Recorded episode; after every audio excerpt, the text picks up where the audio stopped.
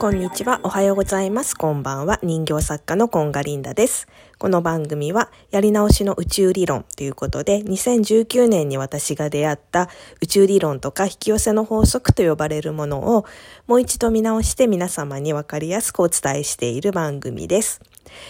なんだかすごいしばらくご無沙汰ぶりになってしまったんですけれども、ちょっと引きこもっている期間がありまして、その間 YouTube とか Netflix とか、もうほんとたくさん本も読んだし、えっ、ー、と、音声の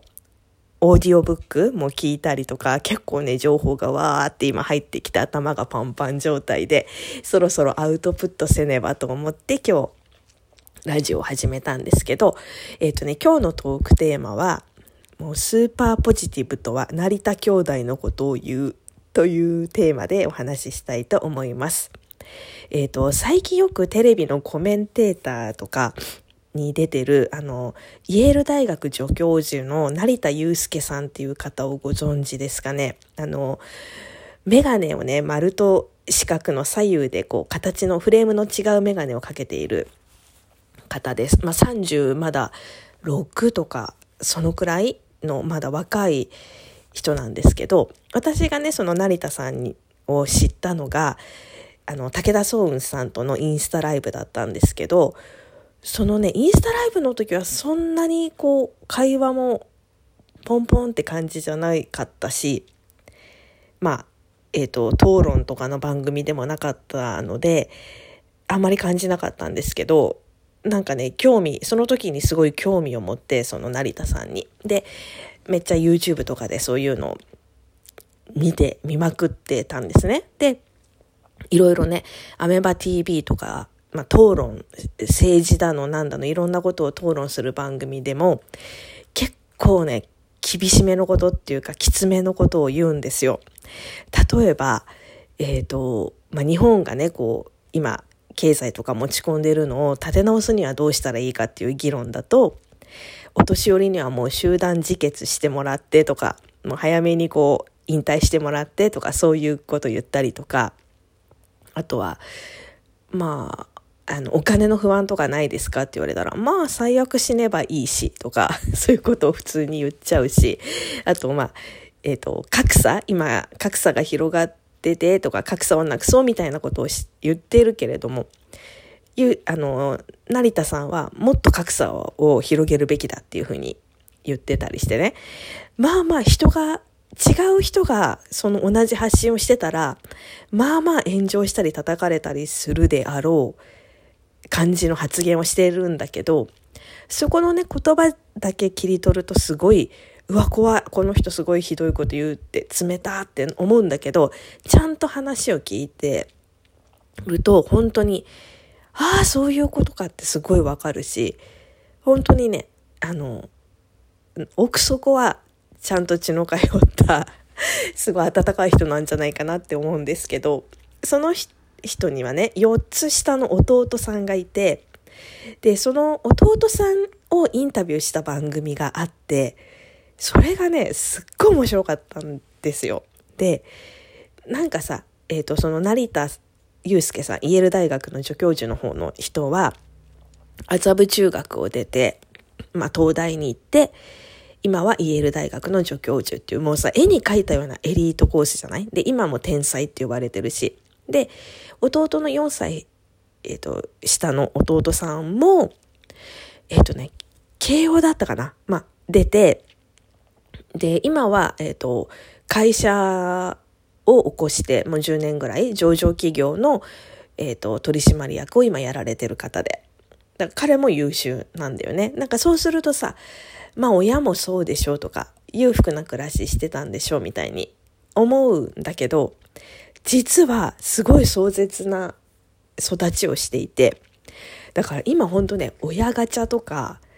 言うけど、あと最悪とかさ、軽々しく言うけど、マジでこの二人の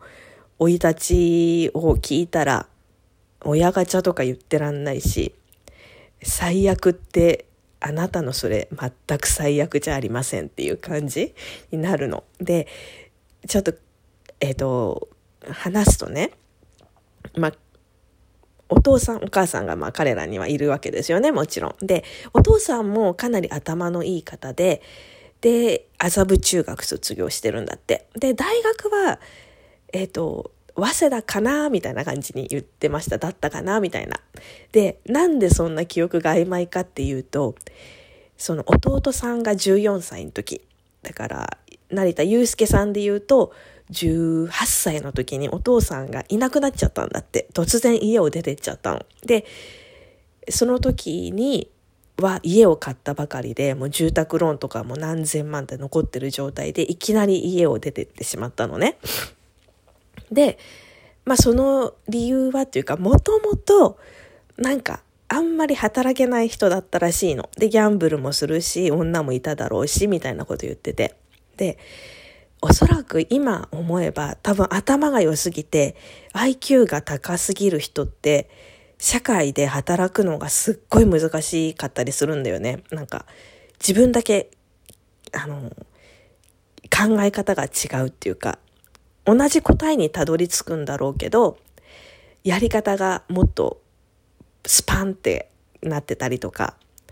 あとやたら正義感に燃えるみたいなこととかがあったりとかして、すごい社会で生きて生きづらいって今、それも問題になってたりするんだけど、おそらくそういう人だったんじゃないかなって思ったんだよね、それ聞いた時に。で、まあ14歳の時に、弟さんが14歳の時に蒸発しました。で、えっ、ー、と、一応ね、探して、えっ、ー、と、お兄さんとお母さんと3人で会いに行ったら、なんで来たんだみたいな感じで逆切れされて、で、お母さんはもうお父さんのこと大好きだったから、もう泣いて泣いて。で、お前はそ、れをしに来たのか？みたいな感じですごい怒られて、で、仕方なく、まあ3人でタクシーで帰ってって、で、まあじゃあもう3人でやっていくか、みたいな感じで、やってってたわけよね。で、母親も母親で、あんまり働いたりとかするのが得意じゃなくって、なんか本当にだからギリギリの生活をしていたらしいんだけれども、そこからね、2年後にお母さんがくも膜下で倒れちゃうわけ。で、結構障害も残っちゃって歩けないし、記憶力もみたいな感じになっちゃったわけ。だから2年後って言ったら弟さんがまだ16歳の時なわけ。で、そこから弟くんはもう自分、え、ー、と、家事一切を全部自分が一人でやったんだって。で、まあお母さんはお母さんで一応ね、障害者って手帳みたいな障害者扱いで、そういうところで働かせてもらうことはできたんだけれども、まあだから、一応の収入はあるけれども、まあ、厳しいよね、そういうの働きだと。で、えっ、ー、と、大学とかは奨学金で彼らは出ていて、で、えっ、ー、と、成田祐介さん、お兄さんの方はもう23歳でアメリカに渡っちゃってるわけ。で、だから本当に障害のある母を残して弟が弟を残しアメリカに行っちゃって自分は母の面倒を見て大学にも通い部活もやりみたいな生活をしてたんだって家事も全部やってお金のやりくりも全部やって。でだけどめっちゃそれを明るく言うわけ。で司会者の人がねああもう大変だったでしょうね辛かったでしょうねって言ってもいや全然全然みたいな感じで。で、いやもうすごいですねって言うと、え、面白くないですか？これみたいな。磯野家、あの、サザエさんのね、磯野家より面白くないですか？みたいな感じで、もうめっちゃスーパーポジティブなわけ。で、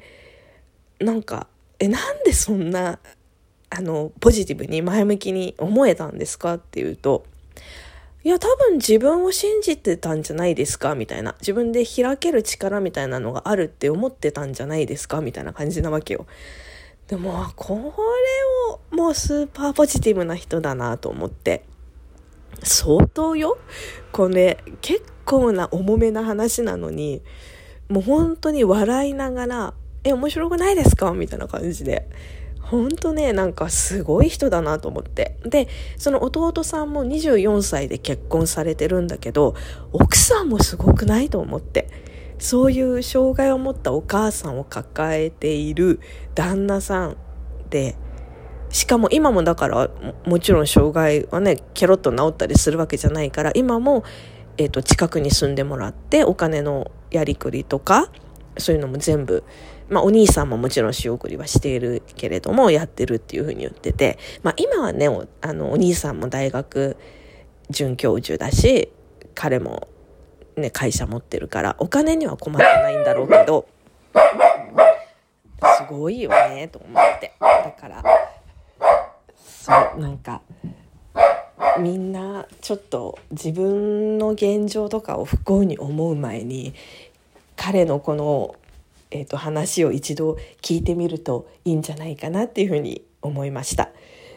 そうでは今日は成田兄弟の話をしました。最後まで聞いていただきありがとうございました。では。